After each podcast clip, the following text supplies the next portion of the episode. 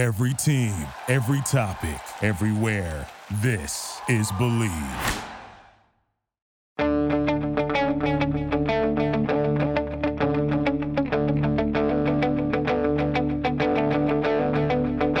Ich warte seit Wochen auf diesen Tag und tanz vor Freude über den Asphalt, als wär's ein Rhythmus, als gäb's ein Lied, das mich immer weiter durch die Straßen zieht. Komm dir entgegen. Hello and welcome to Gegenpressing, the Bundesliga podcast from the Futbolgrad Network. My name is Manuel Veth, and this week we are previewing Germany's Eurogroup F. For the preview, I'm joined by CBS French correspondent Jonathan Johnson, Tom Kundert from Portugal, and Hungarian football expert Thomas Mortimer. Let's just dive right into it, shall we?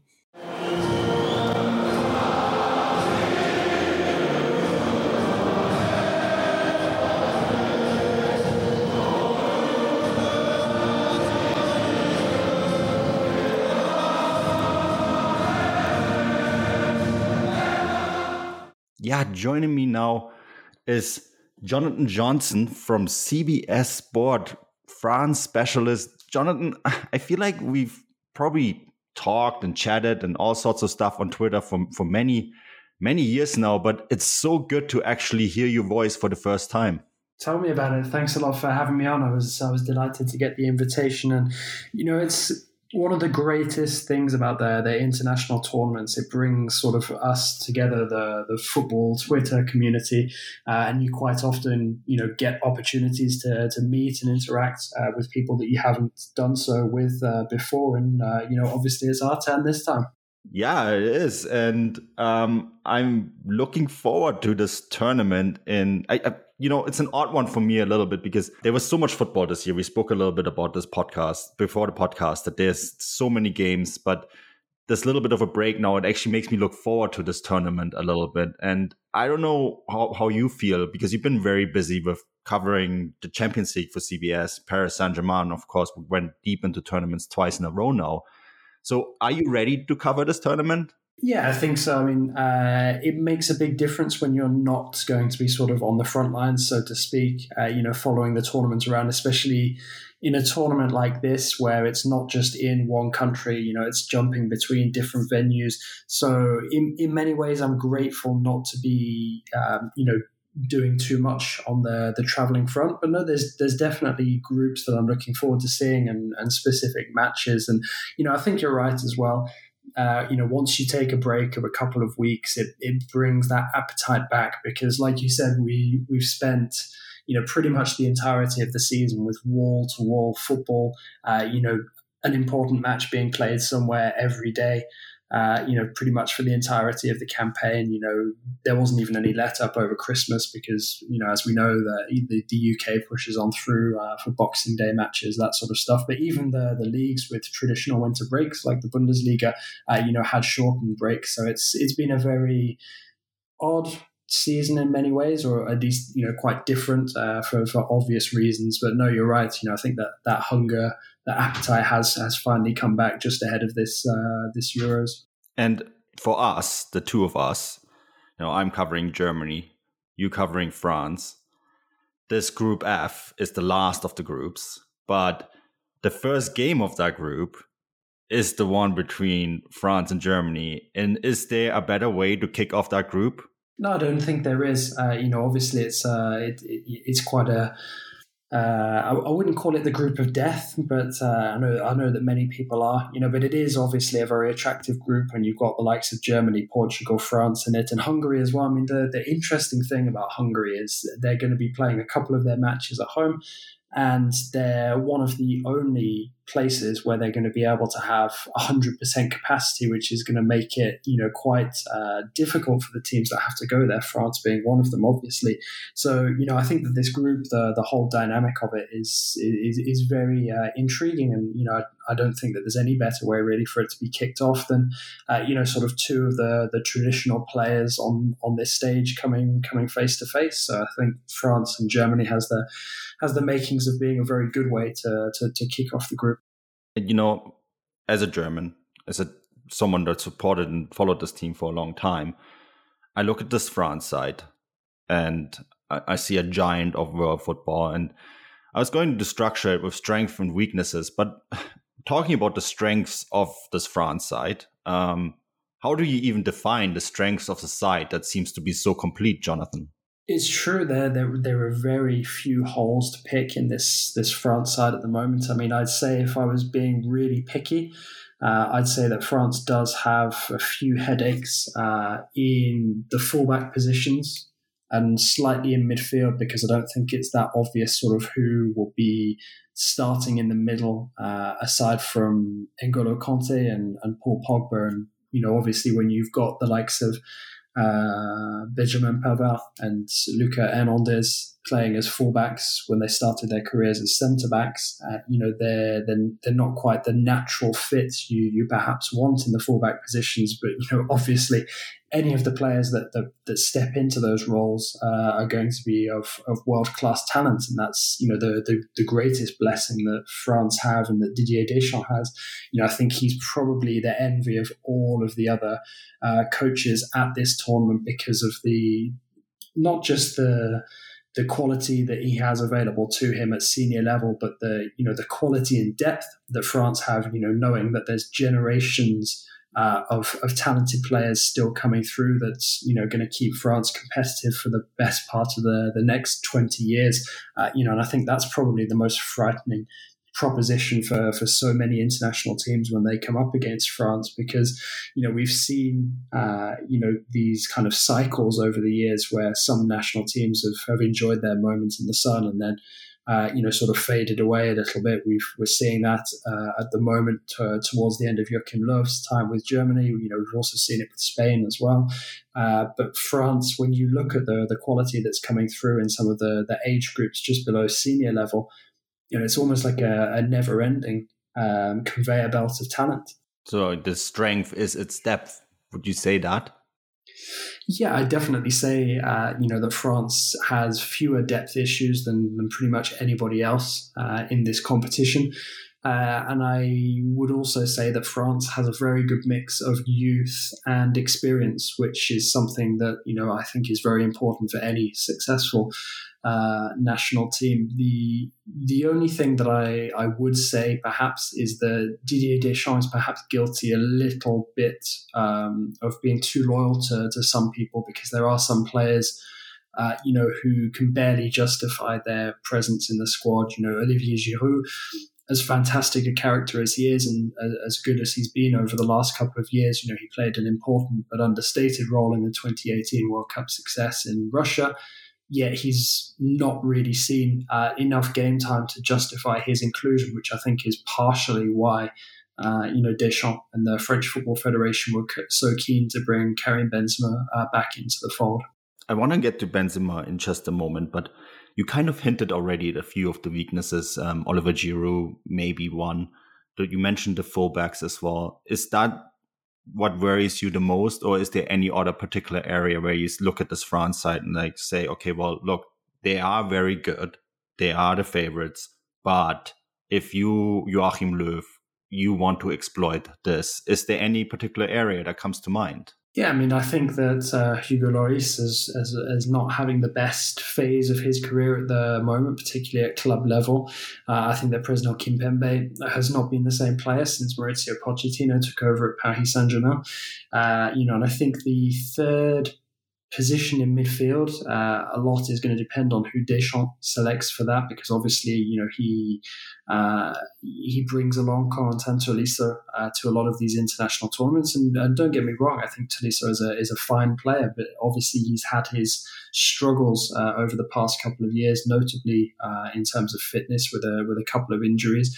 And if N'Golo Kante was to, to pick up an injury, which we've seen at, at various times this season with Chelsea, then I think suddenly uh, that French midfield loses control. I think the only position where, where France are really well stocked, especially uh, you know now that Benzema has been included, is is in attack. Because even if you were to substitute off uh, one of Griezmann, Mbappe, or, or Benzema, there are uh, you know, more than adequate replacements to, to come off the bench. I mean, okay, if if they were to miss multiple games, particularly in the group stage, that might be more problematic. But I think that France, you know, are, are very well stocked in attack. But if we were talking about a France without Benzema, uh, expecting Giroud to lead the line, uh, having barely played for Chelsea this season, that would obviously be uh, more concerning from a French point of view.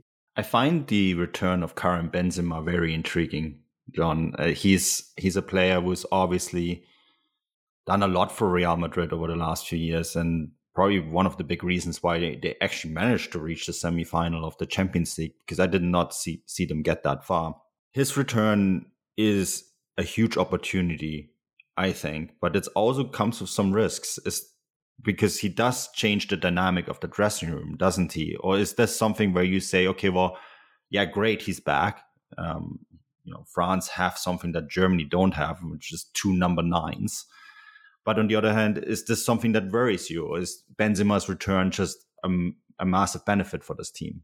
I mean, I think Benzema's return is beneficial. Uh, I was a little concerned when the announcement was made that, uh, you know, it, it did risk upsetting the chemistry in the squad, but I do think the way that the group has reacted since, um, you know, and also Benzema, the way that he's been talking publicly, I think all of that is very encouraging. And then obviously, uh, as as we say, I mean, it's a British saying, it's not a French saying, but the you know the proof of the pudding is in the eating. And you know when Benzema took to the pitch with France in the friendly against Wales, that was the proof that he can really combine well with this team. I mean, I wouldn't say that he's fitted in seamlessly, but it was probably about as painless uh, an experience as you could wish to see. And I actually think that you know seeing him on the pitch has brought out something new in Mbappe and Griezmann, which you know I think is is quite exciting for France coming into this international tournament. I actually um, wrote an article uh, for a pub- publication, the, the Modern Footballer, ahead of this tournament about how Benzema's inclusion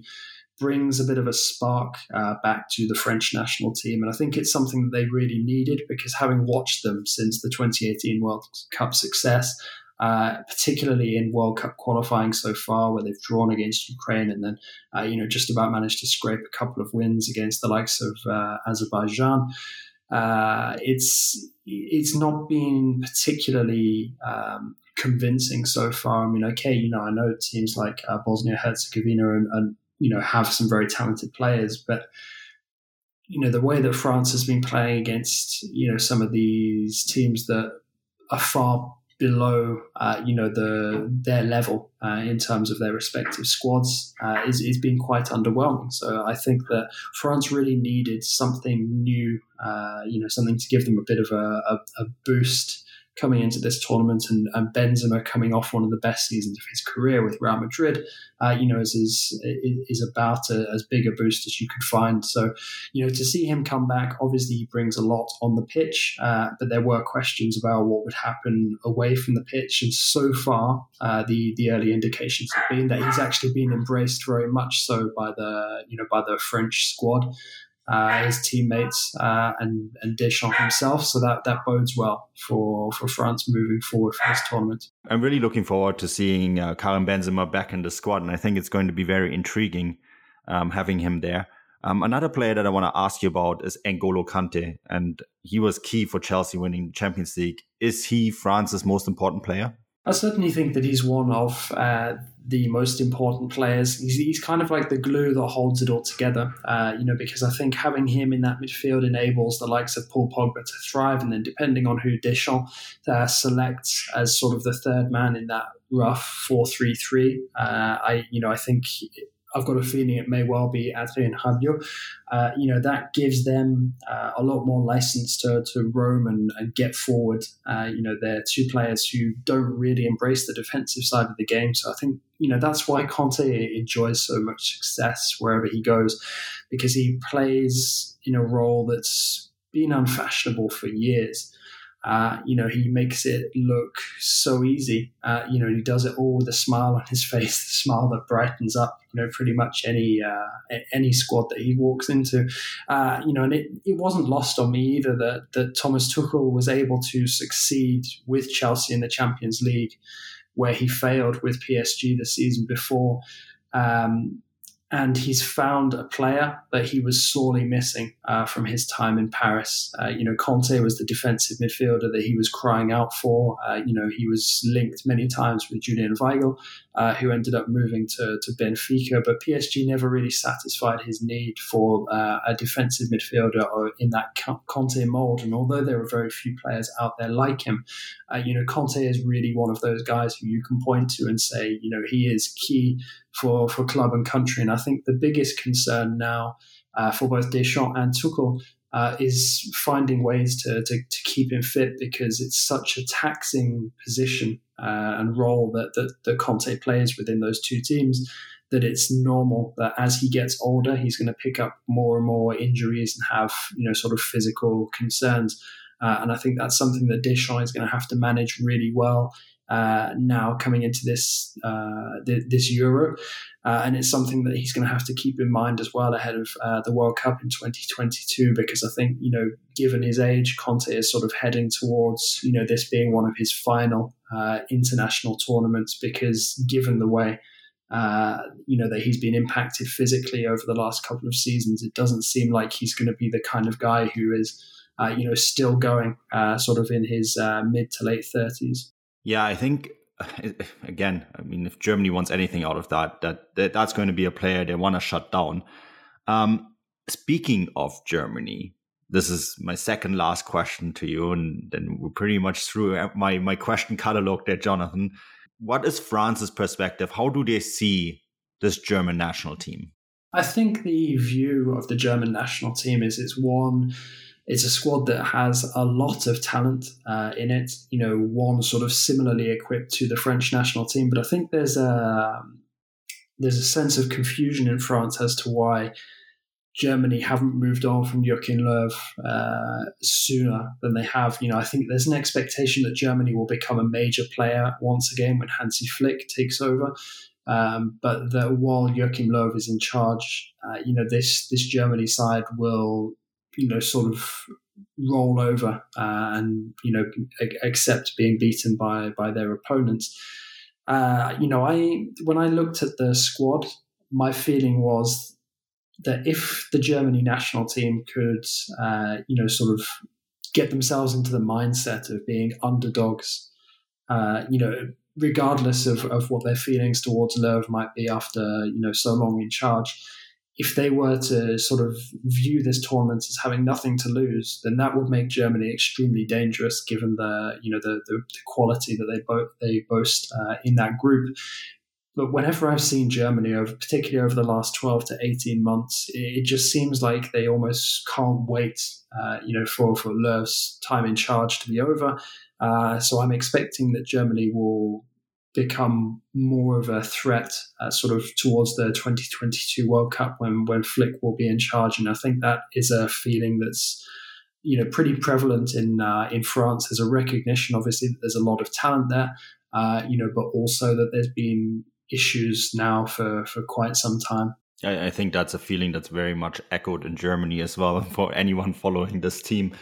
Uh, my final question is, I, I think the answer to that is quite easy, but I'm going to ask it nonetheless. What is France's expectations out of this tournament? I think the obvious expectation is that they will get to the latter stages, but if France, you know, react to uh, you know being in a competitive tournament the way that they did uh, in the World Cup, what we can expect, I guess, is a reasonably slow but consistent start uh, and then them sort of ramping up the the pace as we as we hit the latter stages. Uh, and I think that the expectation would be sort of at least a semi final. Uh, but really, uh, you know, the aim will be to, to go all the way and win it. Obviously, they went to the final in 2016 on home soil, but got beaten by Portugal. Plenty was made about the fact that France got one day less rest uh, than the Portuguese. Uh, you know, we'll, we'll, never know if that would have made a big difference or not. But uh, you know, I think that France will feel that there's some some unfinished business, and I think many of the, the, the members of the squad will feel that this is definitely a group capable of being world and European champions at the same time. And they, of course, have done it before. Jonathan, thank you so much for coming on and chatting to us. Um, where can people find you? Oh, the pleasure is all mine. Uh, you can find me, it's probably best to, to get me on Twitter. So that's John underscore Legosip, uh, J O N underscore L E G O S I P. Uh, and that's where you can find sort of all my bits and pieces for, for CBS and any other uh, appearances that I that I might make on uh, you know radio or podcast, that sort of thing. Fantastic stuff. Thank you again. And yeah, we're going to move on to our next guest.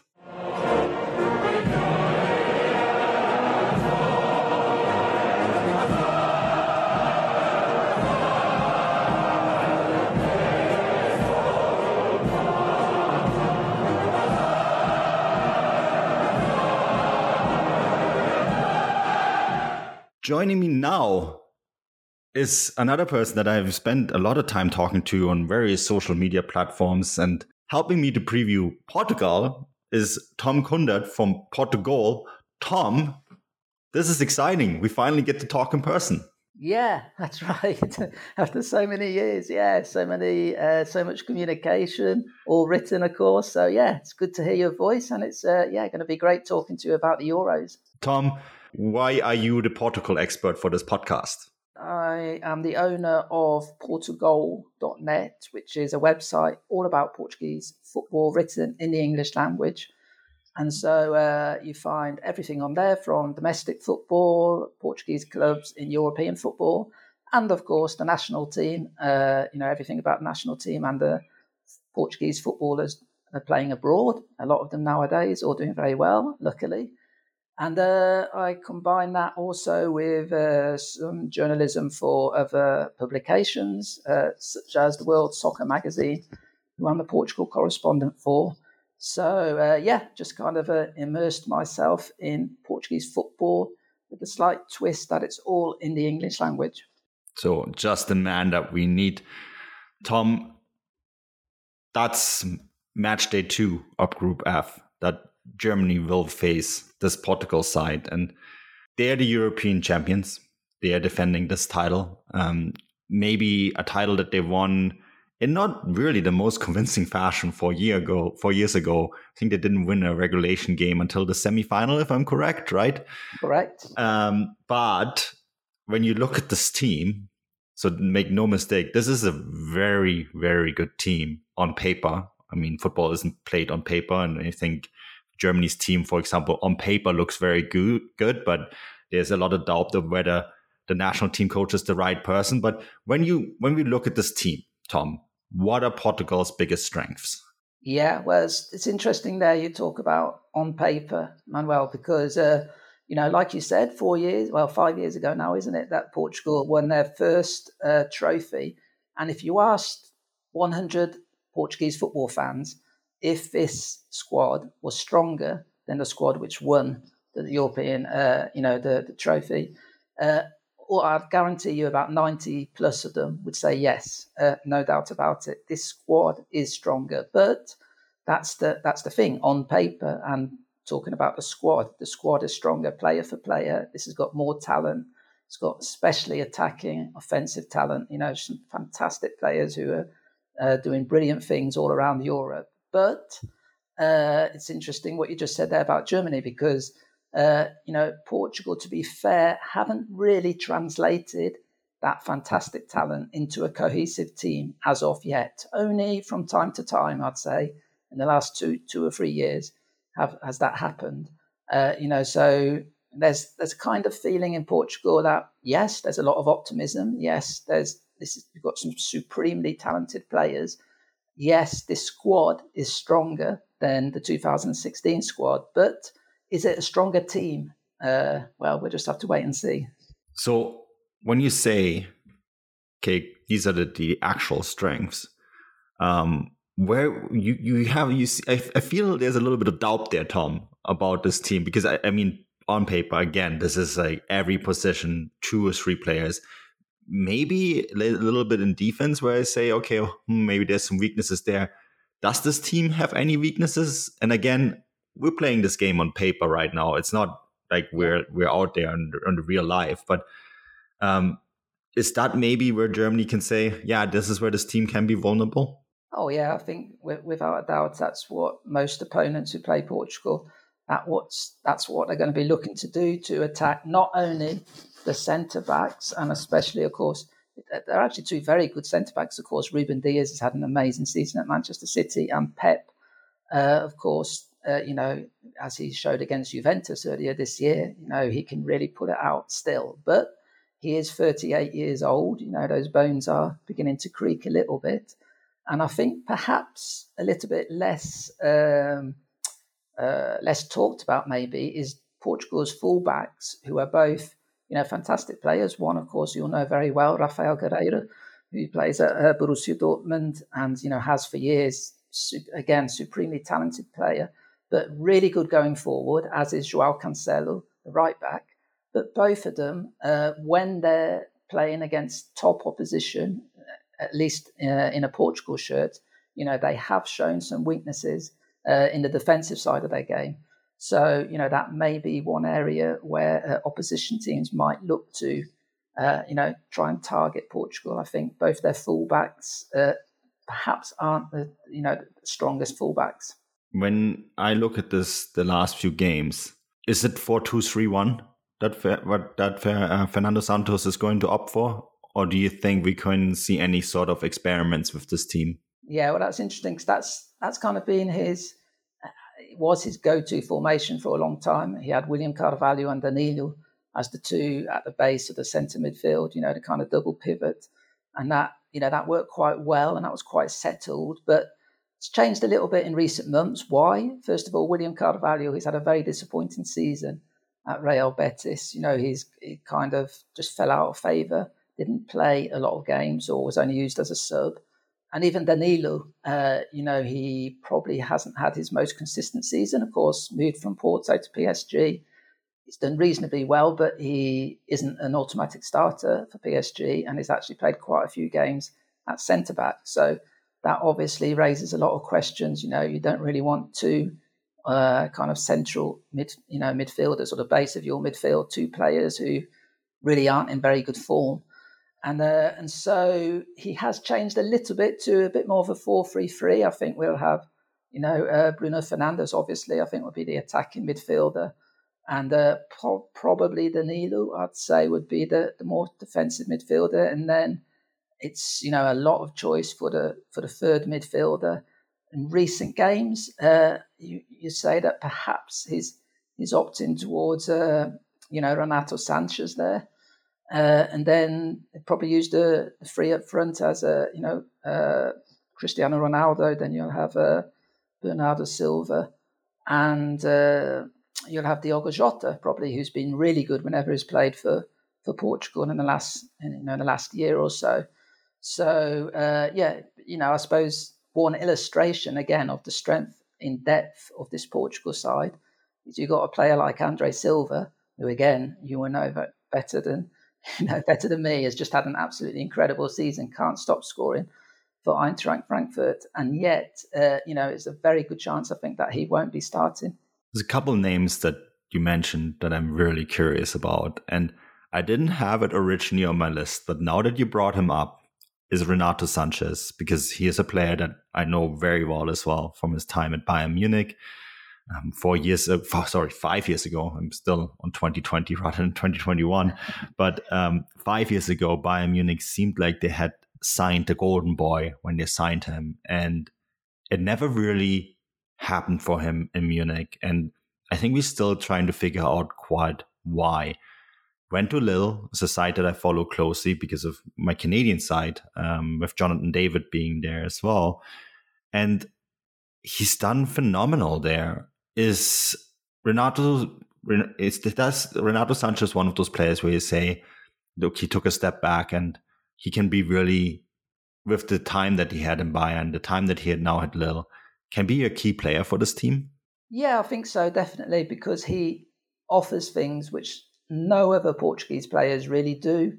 Uh, you know, we talk about these fantastic attacking players which Portugal have got, you know, Bernardo Silva, Joao Felix, uh, Ronaldo.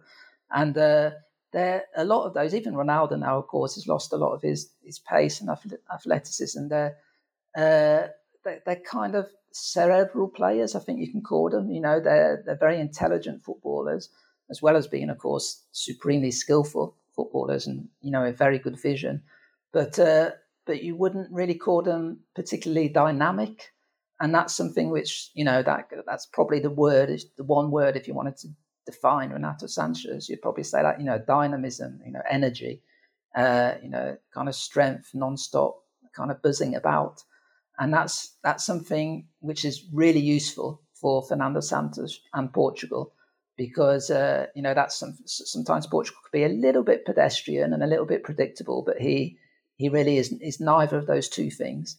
So yeah, and uh, in in recent games, you know, he's he's only recently got right back into the uh, the Portugal setup, and uh, for instance, in the recent World Cup qualifiers, he was probably Portugal's best player.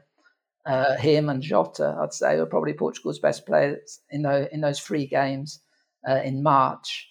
And uh, you know, and even in this friendly, which I suppose you can't really read too much into friendlies, can you? Uh, pre-tournament friendlies, but you know, again, he looked probably Portugal's best player in a friendly against Spain on Friday.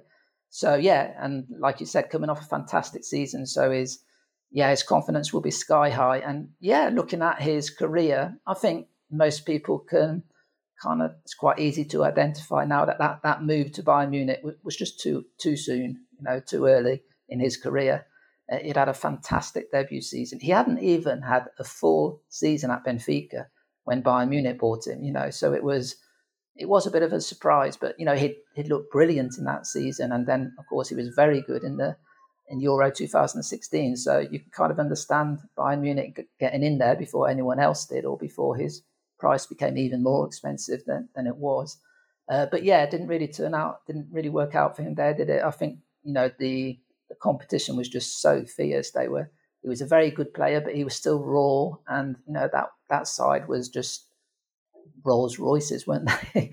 all, all throughout that midfield, you know, they were just basically lots of the, the best midfielders in the world were, were in that side, and so perhaps shouldn't have been such a surprise that he struggled to make an impact. Then, of course, he had a few problems with injuries and things, and then yeah, unfortunately, just didn't work out for him. But uh, but yeah, he's back. He's back on track, and of course, the fact that he was so young when he when he did burst onto the scene uh, kind of makes people forget that he's still very young. You know, he's he's 22, I think, 22 or 23. 23. So, yeah. Yeah, 23. Yeah. So, you know, he's still really, if you're thinking about it, it's, you know, quite near the start of his career, or, you know, in, in theory, the next five, six years will be the best years of his career if he, you know, follows a kind of normal football trajectory. And uh, so, yeah, you know, very, I think it'd be very exciting to to see him uh, at this tournament. And I think uh, a lot of Portugal fans, and most importantly, I think Fernando Santos, the coach, uh, really expect him to play a big part in this tournament. Maybe the my final thoughts on Renato Sanches maybe the player he is now is actually the player that Bayern Munich need for next year. But uh, that's a different story for a different podcast. I don't want to put uh, start any transfer rumors here. Um, I want to talk about Cristiano Ronaldo because he is a guy who phenomenal career, so many years at the very top of football. How with with the season he had with Juventus in mind, you do get the sense now he is coming to an end um, at some point soon. How important is he still for this team, and how big of a factor could it be that you know they almost over rely on him, considering all the other talent that they have available? Yeah, I think I wouldn't say they over rely on him now because that was definitely a big problem for Portugal for many years. They did certainly over rely on him. I think it's more. I, I, I, know your question, and it's a good question. I know the gist of your question. I, I think the word isn't perhaps over rely; it's perhaps uh, over focus on him, uh, which you know that is definitely something which has been a problem for Portugal. You know, there, has been a problem for Portugal. You know, players are kind of in awe of him, and uh, it's almost understandable. You know, you look what he's done. We're talking about the greatest Portuguese footballer of all time, one of the greatest footballers of all time, full stop. And so it's kind of understandable that, you know, players are a little bit in awe of him. Uh, and then, of course, his, his attitude is so uh, ambitious, is so driven that that can kind of translate into what can be perceived as a little bit of a, you know, kind of drawing a lot of attention to him, always calling for the ball, always wanting the focus again to be on him because he always wants to be the one who, you know, not in a bad way. He just thinks that he's a, you know, he's the best person to, uh, you know, to to take Portugal forward. Now, I think this is slightly different now. First of all, because you got players like Bruno Fernandes, you got players like Bernardo Silva, You've got players, you know, like uh, even Joao Felix, who's you know just won the Spanish Championship, who players who are very successful in their own right, uh, and players who are confident in their own ability, and uh, and and so I don't think there's this. I don't think there's so much in all of him as as they were, or how can I put this? That you know the respect. There's certainly as much. You know, there's a lot of awe and respect for him for what he's done in his career, but they uh, you know, I think if if it comes to it, people, these players will be prepared to take on responsibility themselves, and uh, I think that makes a big difference. And now, there's a very interesting discussion going on in Portugal now. Quite often, uh, quite a lot of people, and I'd say more and more as time goes on, are suggesting something which just about a year ago maybe would be would be hearsay, which would be uh, Portugal actually played better without Cristiano Ronaldo, and uh, and that and that has uh, caused you know quite a lot of controversy or quite a lot of column inches you can say to be written. Uh, I suppose the thing to say there, the most important man again uh, in respect to this is Fernando Santos, and Fernando Santos has made it absolutely clear that for him, he believes that Cristiano Ronaldo is still the best player in the world. At least that's what he says and uh, he'll still be, you know, the first. He said this team cannot possibly be any stronger without Cristiano Ronaldo in it. So Ronaldo will start every single game, you know, unless maybe Portugal are in a position where they can rest him. But if not, he'll start every single game, and he will be the focal point of their attack. Uh, and so, yeah, he has slowed down a little bit, of course. Uh, it's going to be interesting. Cristiano Ronaldo slowing down is uh, is is a is a concept which has been uh, talked about time and time again. But I mean, even this season, uh, Manuel, you know, he's slowed down. He scored 36 goals. Yeah. In, in Italy, you know, so if, it's if context it matters, player, right? yeah, exactly. If it was any other player who scored 36 goals, you know, you'd just say, "Wow, you know, who is this?" And you know, but even taking away the penalties or whatever, that's yeah. uh, you know, he's a he's still a, a fantastic and a top performer. And of course, uh, now you could argue that he's finally got a supporting cast who, uh, you know, the, the, the, kind of caliber of player surrounds him who he really should have had and he hasn't had for, for many years at Portugal. So that, of course, will help them because uh, it's, a, it's a mutual thing. They'll help them because Ronaldo will obviously, you know, draw a lot of attention. And uh, but also, uh, you know, on the other side of the coin, uh, you know, defenders will be focusing on trying to stop, uh, you know, uh, Bernardo Silva trying to stop Bruno Fernandes, and so perhaps Ronaldo would have a little bit more space than he has had previously. So yeah, uh, sorry for such a long-winded answer, but to the long and short of it is, yeah, Cristiano Ronaldo is still a hugely important part of this Portugal side. Well, that brings me to my final question, Tom. How is the Germany team seen in Portugal? Yeah, well, I think Germany, you know, it's the we, we had a, a little sample of it yesterday in the European under 21 final, uh, they always are a team which are hugely respected in Portugal, mainly because uh, they almost always beat Portugal, of course. Historically, uh, Portugal have got a terrible record against Germany. I think the only good result that I can remember was, of course, the uh, Euro 2000 uh, championship, where Portugal actually pulled off a bit of a surprise victory in that one. Uh, but that was a surprisingly weak, I'd say, a, a historically uh, very unusually weak uh, Germany side, of course. And even if perhaps this this Germany side isn't can't be compared to the great sides, I think that's fair to say. You know, of of the past, it's still very very strong, and Germany, as ever, they seem to have this ability to uh, it doesn't really matter who the individuals are. They always, as a collective, they're always really, really tough to beat, really strong. And I also do think we see this a lot also in club football when Portuguese sides play against German sides. Portuguese sides have got an atrocious record against uh, German sides in club football. And I think a lot of it has to do with physicality uh, because, you know, the German game is, uh, I know it's a bit of a cliche, but I think it's a cliche which has some truth to it, is, is based a lot on, you know, power and strength and physical strength. Although, of course, you know, especially in recent years, Germany have had fantastically technical players, but uh, I think that's one, that's one, uh, I'd say, threat or one aspect of the game which Portuguese people are worried about. Because, of course, you look at Portugal's best players, uh, you know, Bernardo Silva, Bruno Fernandes, Joao Felix, players like that, even Diogo Jota, they're all players who are kind of quite slight, quite not exactly built, you know, uh, very strongly. And so there is a, a bit of a worry that perhaps German, uh, you know, the German side might outmuscle them or overpower them physically uh, which is precisely what happened in the under 21 final yesterday uh, between Germany and Portugal. So, yeah, you know, that's, I think Portugal will be hoping, obviously, for a very good result. Well, uh, in the first game against Hungary. So they can kind of go into that game against Germany, uh, you know, with uh, perhaps a bit of a lead on Germany, depending what Germany do against France, or perhaps a, a bit less uh, pressure on them and then I'd expect them to possibly play in, play on the break, especially of course as it would be in Munich, so it'd be like playing an away game. So uh, yeah, it should be a fantastic occasion. But uh, yeah, no doubt about it, Portugal are very very wary of this German side.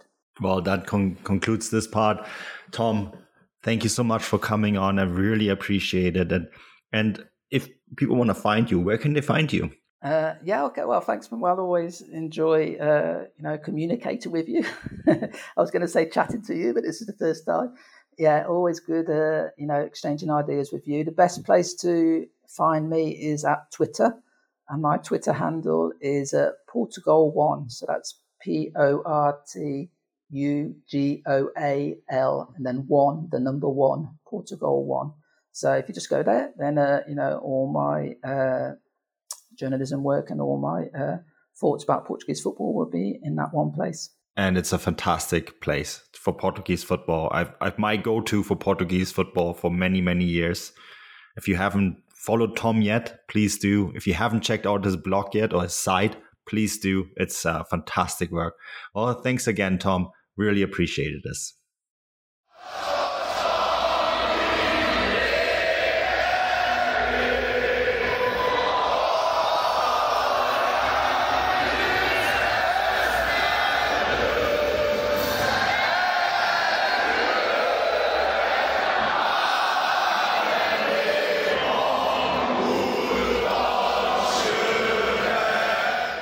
I'm now joined by Thomas Mortimer to preview Hungary. Thomas, for people who don't know you, shame on them.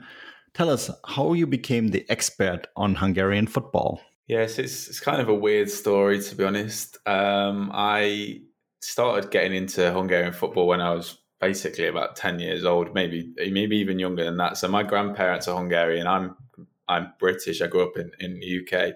Um, but my grandparents kind of brought me up a lot. I spent a lot of time with them, bring um, him when I was a young of young age, um, and my granddad, being a massive football fan, basically indoctrinated me about Hungarian football, um, especially the Mighty Magyars. Um, he used to tell me about Puskás all the time. Like I knew pretty much the the Mighty Magyar team uh, off by heart when I was probably like twelve or thirteen years old.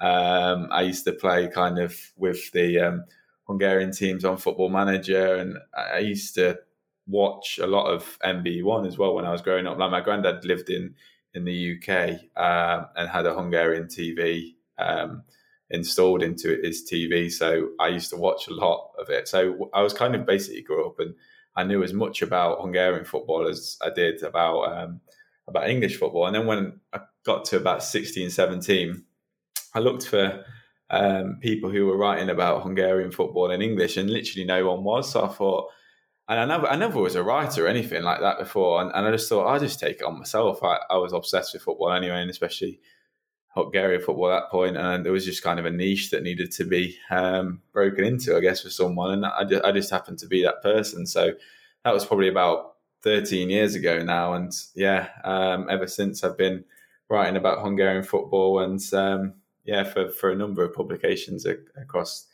across Europe, and um, also have our own podcast, which is called Magyar Foci Live, um, where we've interviewed people like Gabor Király, Peter Vermes down the years. So um, yeah, it's, um, it's it, it, kind of sounds weird when um, I just say, "Oh, I'm a Hungarian football writer," um, with this British accent, but there is a kind of a, a logical backstory to it, I guess. I can attest from following you that you are the expert without a doubt.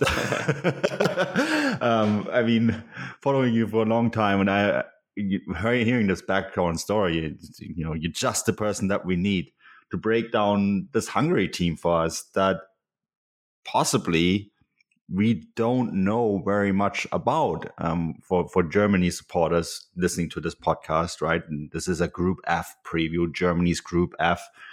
Um, when you look at this team, Thomas, what are this team's strengths? I think more than anything, it's the togetherness and the collective. Um, a lot of international teams sometimes look like they are thrown together and they're just kind of a bunch of individuals thrown onto the pitch. And that's never an accusation that you can throw at this Hungarian team. And I think more than anything, that's what makes them so strong. They, they pretty much play like a club side.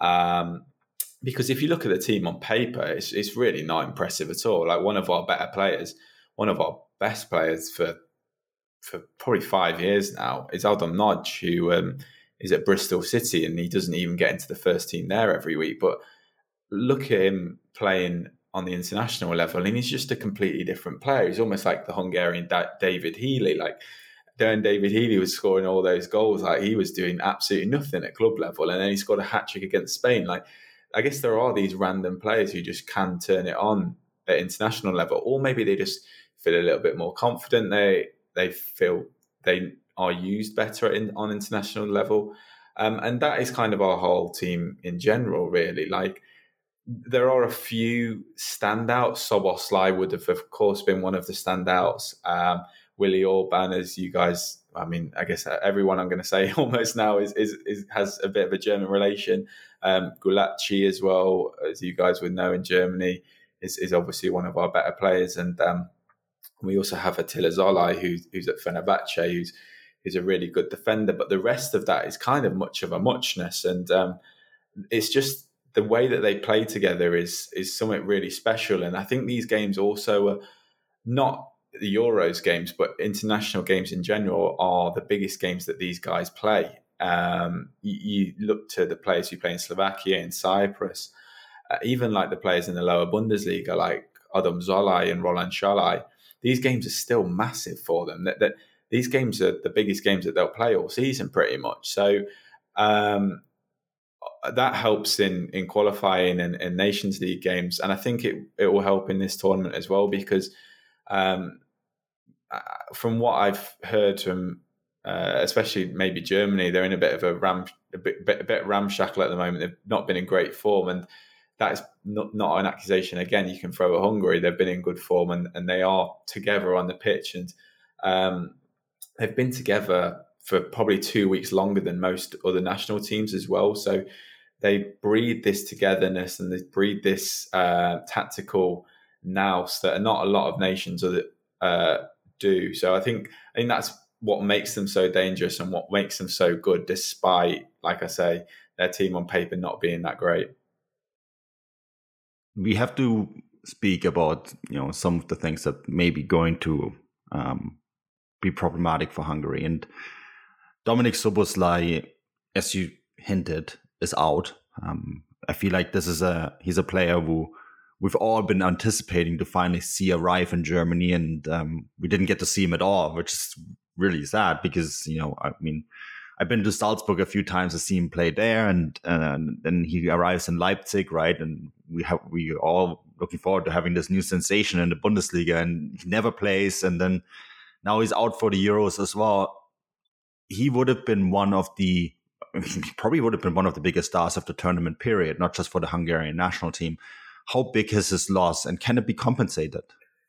It is really huge. Um, we've Hungary have actually done well without him uh, uh recently, and and and the Poland game, in, which was our last proper qualifier. We played Andorra and San Marino after that, but um, our, our, last proper qualifier um, where he didn't play, and we had the guy called Zsolt Kalmár who also used to be at Leipzig, didn't really make much of an impact there, and is now back in Slovakia. Um, he was kind of the light for light replacement, and on and again, he's one of those players on the, on in the international stage. He's just lit it up, and he's had a really really good um, season in, at Slovakia as in Slovakia as well. But then he got injured in the Andorra game, and he's out. So like it, the Szoboszlai loss is massive in itself.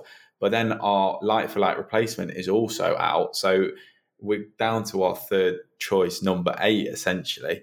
Um, so it, it, it's it's a huge loss, but it's kind of a it's a mental loss as well. Like that, there's there's there's such high hopes for him as you kind of intimated there, and even like Viktor Orban came out and was having his say on on the fact that he wasn't in the squad. So like, I think it's going to deflate the team massively even as much as how much it'll affect on the pitch.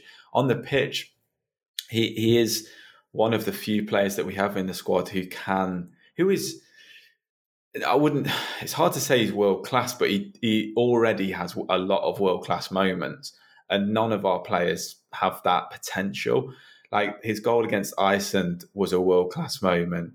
You, you've seen some of his goals in the Champions League, world class moments. I think um, the one he scored in the first group game. I can't remember the uh, team at who it was, but for Salzburg, he scored an absolute screamer, and he scores loads of goals like that. And he, he's he's that player who can score from nothing, create something from nothing, and not having him in the team, especially when you're playing against sides where you're not going to have much of the ball and you need to make the most of every chance you have. Not to have him in the side is a huge, huge blow because you just think where if we go one nil down, where is anything like that going to come from? You're almost relying on a set piece. It, in fact, potentially, um, or a, a, moment of magic from someone else, or a little bit of luck. But the moment of magic, there's not many players you can really point to who can create that. And Szoboszlai was the man to yeah, who was going to be de- delivering that. So it's it's it, you can't even speak about how much how big of a loss it is. I still don't think it's the end of the world, but it is. Yeah, it's. it's I, I, think also it's just really sad for him because he he was he was the man who, like I say, that goal against Iceland in the last minute. He was the man who took Hungary to the European Championships, and for him to miss out is, is super sad as well because these these moments don't come around that often either for, for the Hungary national team. Like this is only the second tournament we've had in 35 years, and to play them at, then with games at home at a European Championship as well, super super disappointing for him. I'm just hoping he um, yeah comes back from it strong. So, how do you replace him then? And is that player then automatically also the player to watch for Hungary? Um, I think I think like there's no there's not going to be a systematic change or or anything like that. That Hungary will kind of stick to their formation, which is a five three two, um, and yeah, like I say, Szoboszlai was the eight in that th- in that midfield three. Um, I think the like for like replacement is going to be probably Daniel Gazdag. It could potentially be David Siger or Loic Nego if it's Siger, Kleinheisler will turn into the eight and Siger will drop back a little bit in that midfield. Um, if it's Nego, they might like alternate, almost like play uh, alternating eights uh, with Kleinheisler and Nego. Um, there's just there's just no comparison though between the guys. Like like I say, if it was Zsolt Kalmár, I know not many people probably have heard of him. Um, but he he was playing magnificently for Hungary, and he was he has been a super superstar. Um, but Gazdag has barely played outside of Hungary. He's played, I think, a couple of international games, uh, not many at all. He's played some in Hungary under 21 games, and he's only just moved to the MLS.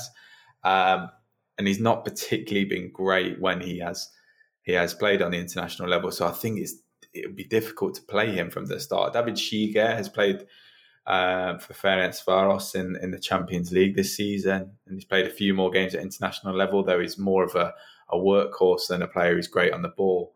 And then Loic Nego is a bit of a, a different one. Like he's um, he's actually French. He's played in Hungary for I think about six years, six or seven years now. He's only just uh, changed nationality. Um, and he is he's someone who's really really good on the ball and has international experience. Uh, played for French under 19 and under 20 sides, uh, and he will offer something a little bit different in that midfield. But whoever replaces him out of those three is just just not, just not comparable. Uh, yeah, I mean, I'm interested. I actually heard you talk about Gazdag because, of course, he's he's got his transfer to the Philadelphia Union, and we have a lot of American listeners to this podcast, so they will have picked up their ears right there. And then um, gone over, you know, quite a lot here already. But Hungary is one of those few places at this tournament where we can expect full crowds in the stadium, right? They have two home games. The the third game they will be playing in Germany, Germany having all three home games.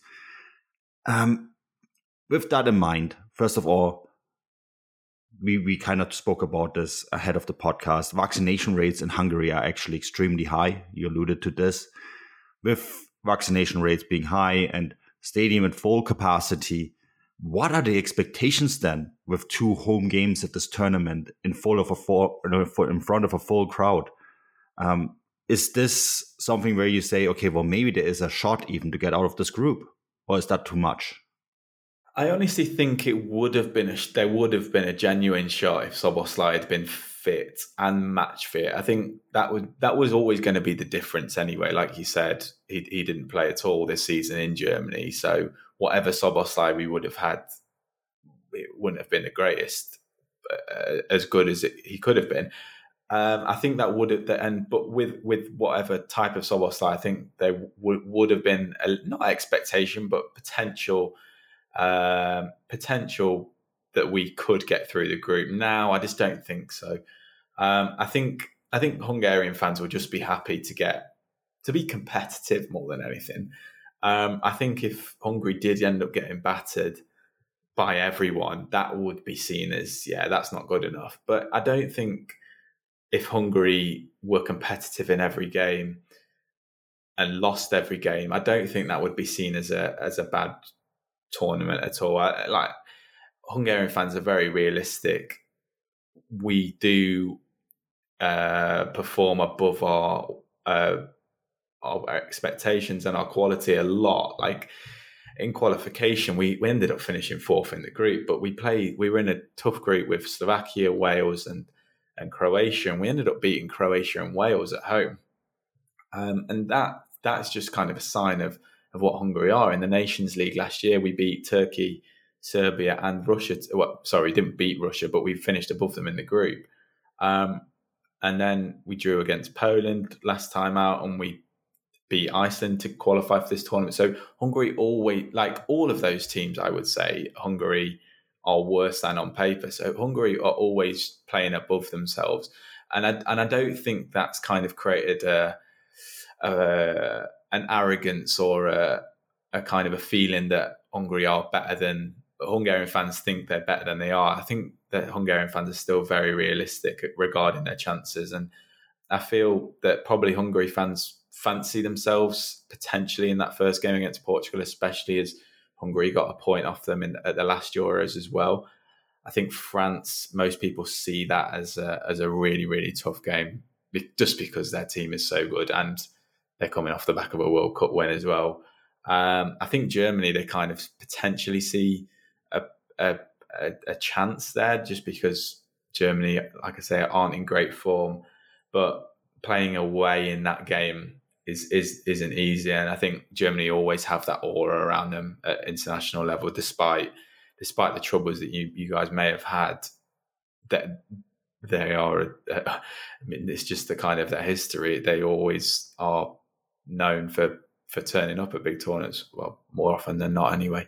Um, so I, I, wouldn't say there are any expectations apart from being competitive. Really, um, if Hungary got a couple of points, I think I'd be. I think Hungarian fans would be delighted with that. To be honest. So that gets me to my final question then.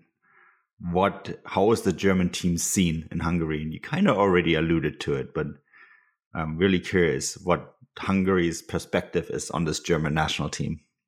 I think German football in Hungary has always been. I almost feel like the most respected out of any out of any nation. I mean, I think it's maybe just that our historic ties to to Germany um, throughout throughout history. I mean, we go back to World War One and we go back to World War Two and stuff. Like there was always like that like collectiveness, I guess. Like we we always kind of have had that affini- affiliation to uh, to Germany, and obviously uh, part being part of the Austro-Hungarian Empire uh, in before World War One, and obviously during World War One. I think that creates more of affinity with with the Germanic um, nations. Um, so, and, and I think that despite Hungary being under communism, that, that that has been retained. And in Hungary, like German football, yeah, is just seen as being probably the elite. Um, and and maybe that's why so many Hungarians go to the Bundesliga as well. Um, I, am not quite sure of the reason for that, but if you look at our squads, uh, well, look at all the Hungarian um, players. Really, they um, who play in the big leagues. They all play in Germany. Gulácsi, Orban, Szalai, Szalai, uh, Szoboszlai as well now. Um, and I think there's a little bit of stylistic similarities between the way that the Hungarian league is and the, and the German league. Um, so yeah, German football is always massively respected. Um, but na- right now, well, and even right now, to be honest, despite Germany's bad form, they are seen as being, yeah, just the, just the elite uh, out there. And you look at just their players on paper, and having Thomas Muller back is is I, th- I feel like a huge blow to to Hungary. Just I think more than more just his experience and his his mentality more than anything. Um, but I think Hungarians are uh, smart and they do know that there is a realistic potentially chance that that we could get a result out of this game. I think if it was at home, you'd you'd be a lot you'd fancy Hungary a lot more. But um, yeah, I think being that game being away and the last group game of, of the group, yeah, last game of the group, I think that makes it a lot tougher as well because that means that Germany are very, very likely going to be in a position where they need to win that game to go through um, especially considering their first two games. So yeah, um, I think there's there's kind of a little bit of optimism, but I think there's a lot of fear and just more than anything, a lot of respect for for what Germany are as a footballing nation, really. Well, that's that pretty much sums it up for me. Um, Tom, where can people find you? So I'm on Twitter at Tomasz Mortimer. That's uh, Tomasz without a H and with a Z. Um, you can find our podcast at hungarianfootball.com.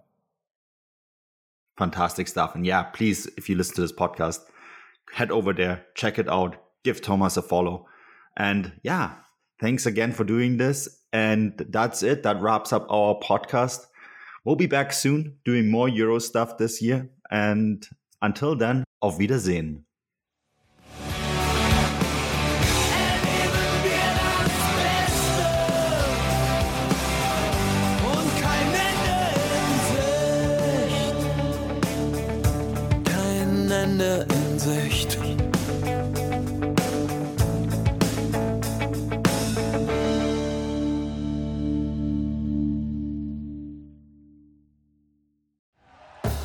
Thank you for listening to Bleav. You can show support to your host by subscribing to the show and giving us a five star rating on your preferred platform. Check us out at Bleav.com and search for B L E A V on YouTube.